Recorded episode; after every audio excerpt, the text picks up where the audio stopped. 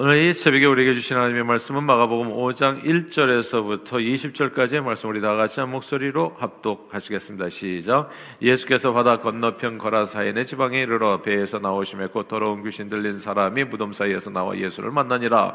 그 사람은 무덤 사이에 거처하는데 이제는 아무도 그를 쇠사슬로도 멜 수 없게 되었으니 이는 여러 번 고랑과 쇠사슬에 매였어도 쇠사슬을 끊고 고랑을 깨뜨렸음이로라. 그리하여 아무도 그를 제어할 힘이 없는지라. 밤낮 무덤 사이에서나 산에서나 늘 소리 지르며 돌로 자기의 몸을 해치고 있었더라. 그가 멀리서 예수를 보고 달려와 절하며 큰 소리로 부르짖어 이르되 지극히 높으신 하나님의 아들 예수여 나와 당신이 무슨 상관이 있나이까 원하건대 하나님 앞에서 맹세하고 나를 괴롭히지 마옵소서 하니 이는 예수께서 이미 그에게 이르시기를 더러운 귀신아 그 사람에게서 나오라 하셨습니다. 이에 물으시되 네 이름이 무엇이냐 이르되 내 이름은 군대니 우리가 많음이니이다 하고 자기를 그 지방에서 내보내지 마시기를 강구하더니 마침 거기에 돼지 큰 떼가 상곁에서 먹고 있는지라 이에 강구하여 이르되 우리를 돼지에게로 보내어 들어가게 하소서 하니 허락하신데 더러운 귀신들이 나와서 돼지에게로 들어가며 거의 2천 마리 되는 떼가 바다를 향하여 피탈로 내리다라 바다에서 몰사하거늘 치던 자들이 도망하여 읍내와 여러 마을에 말하니 사람들이 어떻게 되었는지를 보러 와서 예수께 이르러 그 귀신 들렸던 자 곧 군대 귀신 집혔던 자가 옷을 입고 정신이 온전하여 앉은 것을 보고 두려워하더라.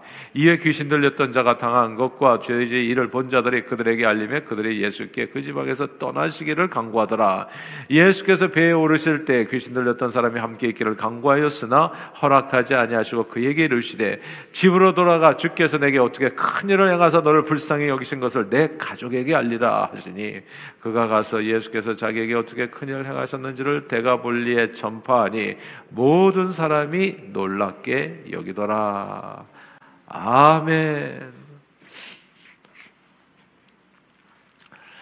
어, 성도들에게 선교를 이해하고 또한 선교사를 준비시키는데 가장 좋은 교재 중 하나로 알려진 Mission Perspective라고 하는 책이 있습니다.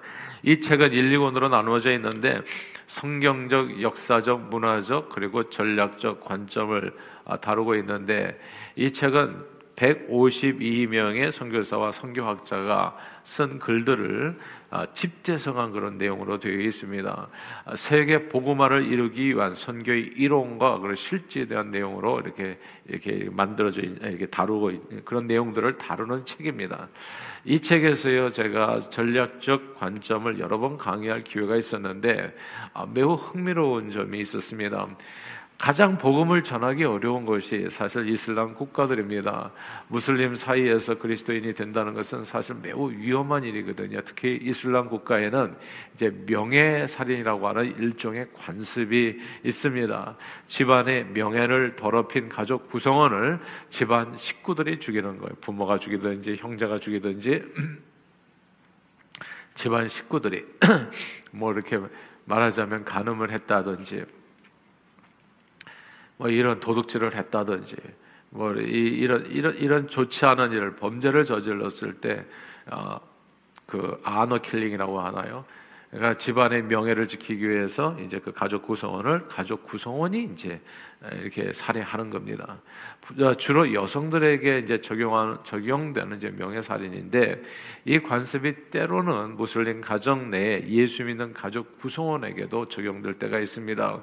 그래서 무슬림 가정에서 누군가 예수를 믿게 되면 생명의 위협을 느끼게 되고 아 그래서 보통 가족을 떠나서 살 수밖에 없는 예. 왜냐하면 살려면 예수 믿고 살려면 어, 그래서 이제 선교사님들도 이슬람 문화권에서 사는 믿는 성도들의 그 목숨이 그렇게 때로는 위태하게 느껴지면 이제 구출 사역을 위해서 애쓰게 되는 겁니다. 그러니까 뭐 탈북자 구출하듯이 이제 이렇게 구출을 해오는 거죠. 근데 이렇게 어렵게 무슬림 마을에서 예수를 어, 믿게 된 사람을 그러니까 이제 그 무슬림 마을에서 예수를 믿는 게 굉장히 어렵거든요. 어, 무슬림들 어제 뭐 우리 같이 이렇게 또 여러 이번에 북한 선교 집회를 통해서 간증을 했지만 정말 문화와 생각이 완전히 다르기 때문에 아, 그런 사람들이 크리스천으로 돌아선다는 것은 거의 이제 불가능에 가까운 거죠. 근데 그런 사람들이 뭐 꿈이나 환상이나 무슨 기적적인 체험을 하면서 정말 그 가운데서 완전히 100% 무슬림 마을에서 놀랍게도 예수 믿는 사람들이 나오는 거예요. 근데 이제 이런 사람이 나오면 그 마을에 있다가 죽게 생겼으니까 어떻게 하냐면 구출 사역을 하는 거죠. 밖으로 뽑아내는 겁니다. 근데 이렇게 그, 그 안에서 예수 믿게 된 그 이유가 있었을 텐데 하나님께서 그에게 복음을 깨닫게 해주는 그냥 기적적인 방법으로 하나님의 방법으로 그러니까 도저히 상상할 수 없는 인간의 상상을 뛰어넘는 방법으로 예수 믿게 했을 때에는 분명히 이유가 있었을 텐데 그 마을을 위해서 그 가족들을 위해서 아 그런데 이제 사람들이 볼 때는 어 저 사람 살아야 되는데 육신의 생명이 위험하니까 그래서 그 사람을 이제 뽑아낸다는 거죠. 그러면 어떻게 되겠어요? 그 가족들과 그 마을은 수백 년이 지나도 변화되기는 어려울 거예요. 왜냐하면 믿는 족족 그 마을에서 믿는 사람이 생기는 족족 누군가 밖에서 그 사람을 자꾸 뽑아가니까 예. 그 사람은 거기 남아서 그러니까 하나님께서 그에게 주시는 무슨 사명이 있지 않았겠어요? 그 마을에 남아서 그 가족에 남아서 자기에게 일어난 이런 엄청난 일 그러니까 자기는 도저히 무슬림 100% 무슬림이었기 때문에 예수를 믿을 확률이 거의 0.0000 그렇게 되는 그냥 거의 없는 확률이었는데 진짜 하늘에서 불이 떨어져서 예수를 만나게 된 건 환상 가운데 꿈 가운데 무슨 또 무슨 기적적인 체험 가운데 그렇게 하나님께서 그를 예수 믿게 했을 때는 분명히 이유가 있었을 텐데 밖에 있는 누군가가 위험하다고 목숨이 위험하다고 그 사람을 뽑아가 버리는 거예요.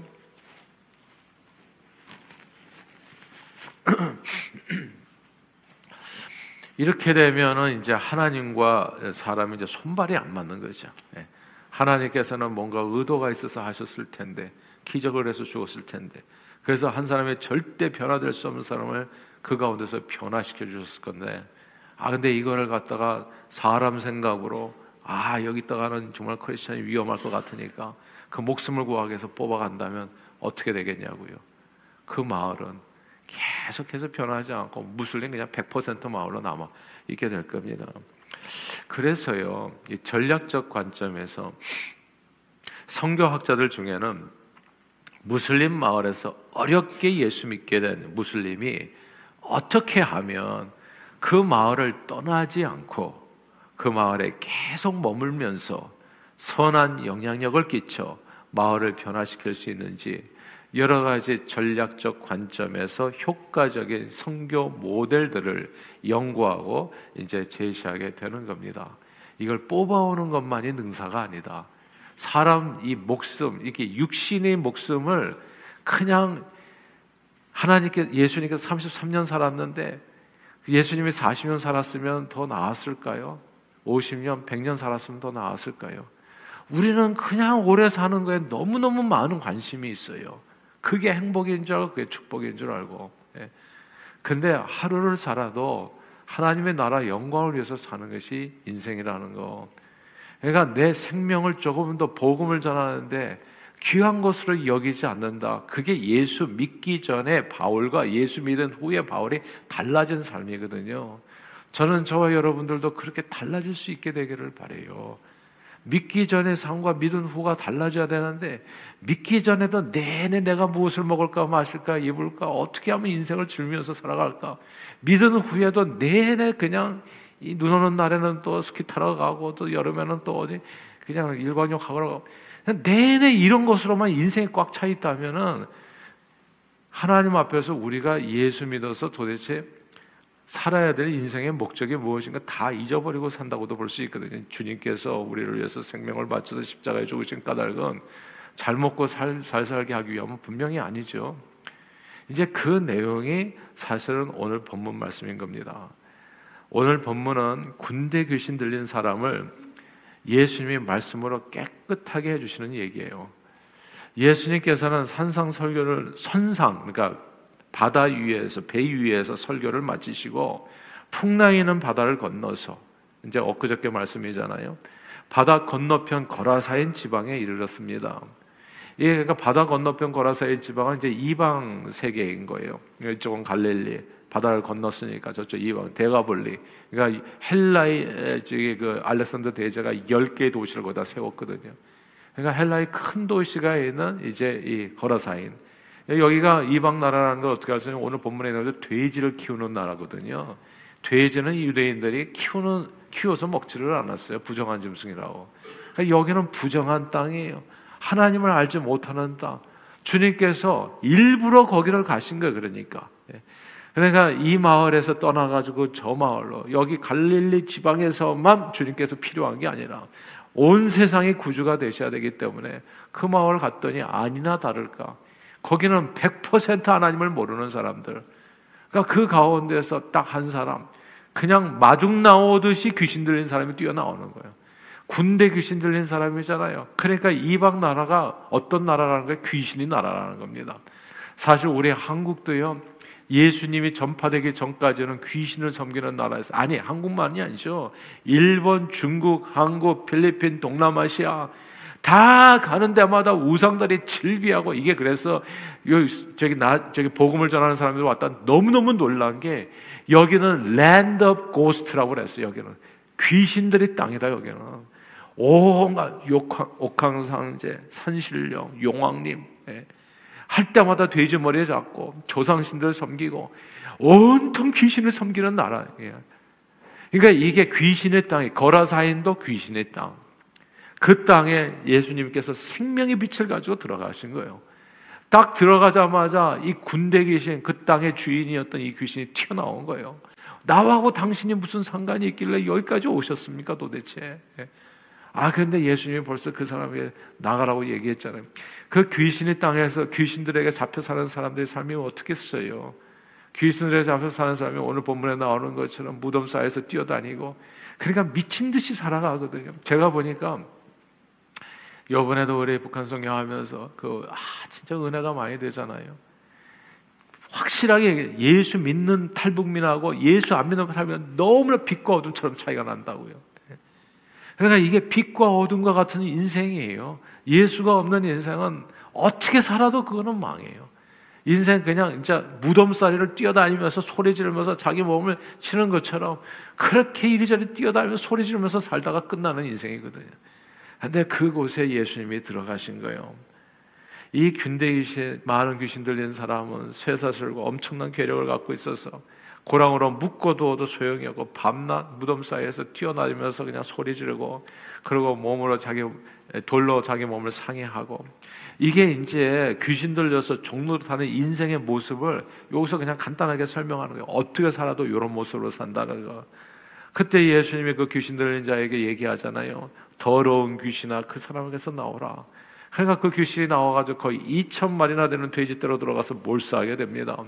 그러니까 이 돼지떼를 치던 사람들이 깜짝 놀라가지고 2천 마리 얼마나 큰 손실을 본거 옛날에 옛날에 오늘날 같이 이게 고기가 흔한 나는 세상이 아니라 옛날에 2천 마리 고기 얼마나 그냥 많은 손실을 입은 겁니다. 그냥 돼지 치던 사람도 올라서 도망치고 그래서 그냥 그 얘기를 듣고 마을 사람들이 다 튀어나온 거예요. 2천 마리를 잃어버렸으니까 재물을 잃어버렸으니까 그냥 정말 이렇게 마음이 그냥 뒤집히지 않았겠어요. 그래가지고 나와 보니까 이 귀신 들렸던 사람이 옷을 입고 정신이 온전하여 앉은 것을 보고 그냥 두려움을 느끼게 되는 거예요. 야, 어떻게 이런 일이 있을 수가 있냐. 그때 이 귀신 들렸던 사람이 너무나 감사한 나머지 자신의 삶을 온전히 주님께 다 바쳐서 주님을 따르겠다고 나 이제 앞으로는 예수님 따라서 살게요. 어디를 가든지 가겠습니다. 근데 놀랍게도 예수님께서 당신을 따르겠다는 그 청을 허락하지 않으십니다. 멀쩡하게 고기잡이 하셔서 베드로와 요한도 부르시고 야고보 요한 부르시고 70인 제자도 따라오게 하시고 그 가운데도 열두 제자를 따라서 너희는 나와 함께 계속 생활하자 하고 또 부자 청년에게 뭐 이 저기 그냥 너 가진 거 다 팔고 너는 나를 따라라 이렇게 얘기하셨던 주님께서 오늘 본문에서는 오직 예수님이 은혜로 귀신에 붙잡혀 있다 자유함을 이루니가 내가 자발적으로 따르겠습니다 하는데 그것을 거절하신 거예요. 왜 그러셨을까요? 그 아주 중요한 이유가 오늘 본문에 나오는 거예요. 우리 19절 한번 같이 읽어볼까요? 5장 19절 말씀입니다. 같이 읽겠습니다. 시작. 허락지 아니하시고 그에게 이르시되 집으로 돌아가 주께서 내게 어떻게 큰 일을 행하사 너를 불쌍히 여기신 것을 내 가족에게 알리라 하시니 20절도 읽은 김에 계속 읽으십니다. 시작. 그가 가서 예수께서 자기에게 어떻게 큰 일을 행하셨는지를 대가볼리에 전파하니 모든 사람이 놀랍게 여기더라. 아멘. 이 말씀이 중요합니다, 여러분. 예수님께서 많은 인기를 누리시던 장소를 떠나서 바다 건너편 다른 마을로 이방 나라로 가게 된 이유가 이 구절에 다 담겨 있는 거예요. 예수님은 거라사인 지방에 하나님을 모르는 많은 백성들을 구원하기를 원하셨고 그곳에서 아무도 제어하지 못하는 귀신 들린 자를 전적인 하나님의 은혜로 아무도 고치지 못한 사람을 정말 기적을 일으켜 주신 거예요. 이거는 오직 하나님밖에 하실 수 없는 일이다. 온통 무슬림 마을에서 환상을 통해서 뭐 이렇게 기적을 통해 가지고 한 사람을 예수 믿게 한 거예요. 그렇게 했을 때는 이유가 있는 거죠, 그게. 그, 그렇게 했을 때는. 그 사람을 다 뽑아서 나오라는 게 아니라 그 사람의 이유가 있는 거죠. 거기서 예수를 믿게 한 이유가.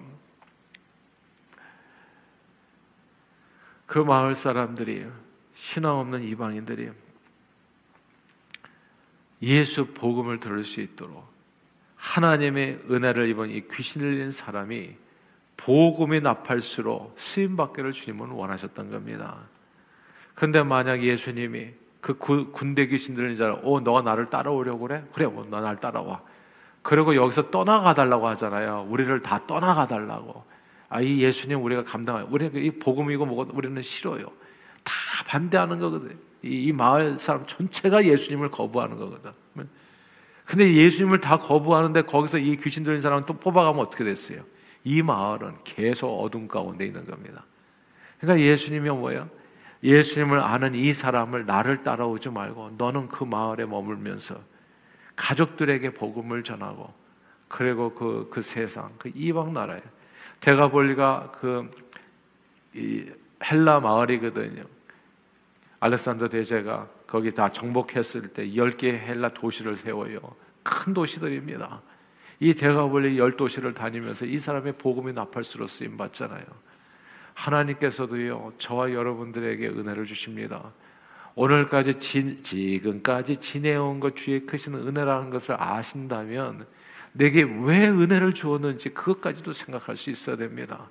은혜를 주신 까닭은 나 혼자 건강하게 오래오래 살게 하기 위함이 아니라 단 하루를 살더라도 받은 은혜를 갖다 온 세상에 증거하기 위해서 주님께서 저와 여러분들을 오늘도 예수 믿게 하시고 이 자리에 계신 줄 믿습니다. 그러므로 이 주님 주신 이 귀한 사명을 잊지 마시고 그러니까 너와 내 집이 구원을 받으리라 얘기하잖아요. 그러니까 이 은혜를 잊지 말고 저 자신이 사실은 이 북한 선교 이것도 오랫동안 이 우리가 기도했던 이유가 딴 게 아닙니다. 북한 이 2,500만의 동표를 위해서 기도해야 될 사람이 누구냐고요, 누구냐고 도대체 예. 누가 그 일을 하는 거냐고. 그러니까 이 귀신 들린 자를 어디로 보내? 저도 과거에 귀신 들렸던 사람이잖아요. 우리가 랜더 고스트에서 살았잖아요. 그 군대 귀신을 예수님께서 몰아주시고 생명의 빛을 주셨잖아요. 그래서 밤에 이렇게 지도를 보면 대한민국은 반짝반짝 빛나잖아요. 그게 하나님께서 주시는 은혜잖아요. 그 은혜를 잊으면 어떻게 되겠습니까? 예. 그 받은 은혜를 가지고 온 세상을 두루다니면서 놀 생각만 하면 어떻게 되겠냐고요. 근데 그 북한 땅을 보십시오. 깜깜하잖아요. 예. 너는 가서 네 가족에게 복음을 전해라. 네 가족에게, 네 형제에게, 네 이웃에게. 아, 이 내용이에요. 오늘 본문은 그 내용. 성령이 하시는 말씀을 귀 있는 자는 들으시고요. 그리고 주님 주시는 말씀에 삶을 드리는 거예요. 제가 예수 믿고 난 다음에 깨달은 것은 내 생각, 네 생각은 하나도 중요하지가 않아요. 하나님의 말씀이 중요하고 그 말씀에 내 삶을 이렇게 이 성경에 내 인생을 맞추는 거. 그게 신앙생활이더라고요. 이 땅에서 부귀 영화를 누린다고 해서 그게 얼마나 값어치가 되겠습니까? 이 땅에서 왕궁에서 사는 첫날보다도 하나님의 나라의 성장의 그 문지기 하루가 더 귀한 날이거든요. 우리 곧 너, 너나 할 것 없이 주님 앞에 다 이르게 되어지는데 주님 앞에 가는 순간까지 주님께서 우리를 보내시잖아요. 네 가족에게 가서 복음을 전하라고. 아직 예수 믿지 않은 저들에게 이 말씀을 마음에 품고 언제 어디서나 복음의 증인으로서 쓰임 받아 하나님의 기쁨 되고 우리에게 은혜 주신 하나님께서 그 은혜 주신 그 목적을 이루어가는 일 존귀하게 쓰임 받는 저와 여러분들이 다 되시기를 주 이름으로 축원합니다. 기도하겠습니다. 하나님 아버지 고맙고 감사합니다. 오늘 말씀을 통해서 다시 한번 우리에게 도전 주심을 감사합니다. 귀신의 땅에서 어떻게 우리는 예수를 믿었는지 군대 귀신에 다 붙잡혀서 살았던 우리 윤 씨가 하면도 사실 군대 귀신에 붙잡혀서 살았었는데 그 귀신을 다 쫓아주시고 주님께서 생명이 비신 예수 구원의 능력이신 주님을 만나게 해주셔서 사람답게 살게 해주셨습니다. 지금까지 지내온 거 오직 크신 주의 은혜. 주님께서 이렇게 나를 구원하신 까닭은 내가 남은 인생 동안에 이, 이 삶에서 잘 먹고 잘 살게 하기 위함이 아니라 주님은 오늘 군대 귀신 들린 자 깨끗하게 하시고 말씀해 주신 것처럼 너는 네 마을로 다시 돌아가라. 네 집으로 돌아가. 주께서 내게 어떻게 행하신 큰일 행하는 것을 너를 불쌍히 여기신 것을 네 가족에게 알게 하라. 네 민족에게 알게 하라. 아직 믿지 않은 자들에게 복음을 전하라. 주님 말씀해 주셨습니다. 이 말씀을 마음에 새기고 나의 나된 것은 오직 주의 은혜라. 그 은혜에 감사하는 마음으로 때를 얻든지 못 얻든지 복음의 일꾼으로서 존귀하게 쓰임 받는 저희 모두가 되도록 오늘 이 아침에도 성령 충만으로 인도해 주시고 그렇게 쓰임 받도록 우리 삶을 온전히 붙들어 주장해 주시옵소서. 예수 그리스도 이름으로 간절히 기도하옵나이다. 아멘.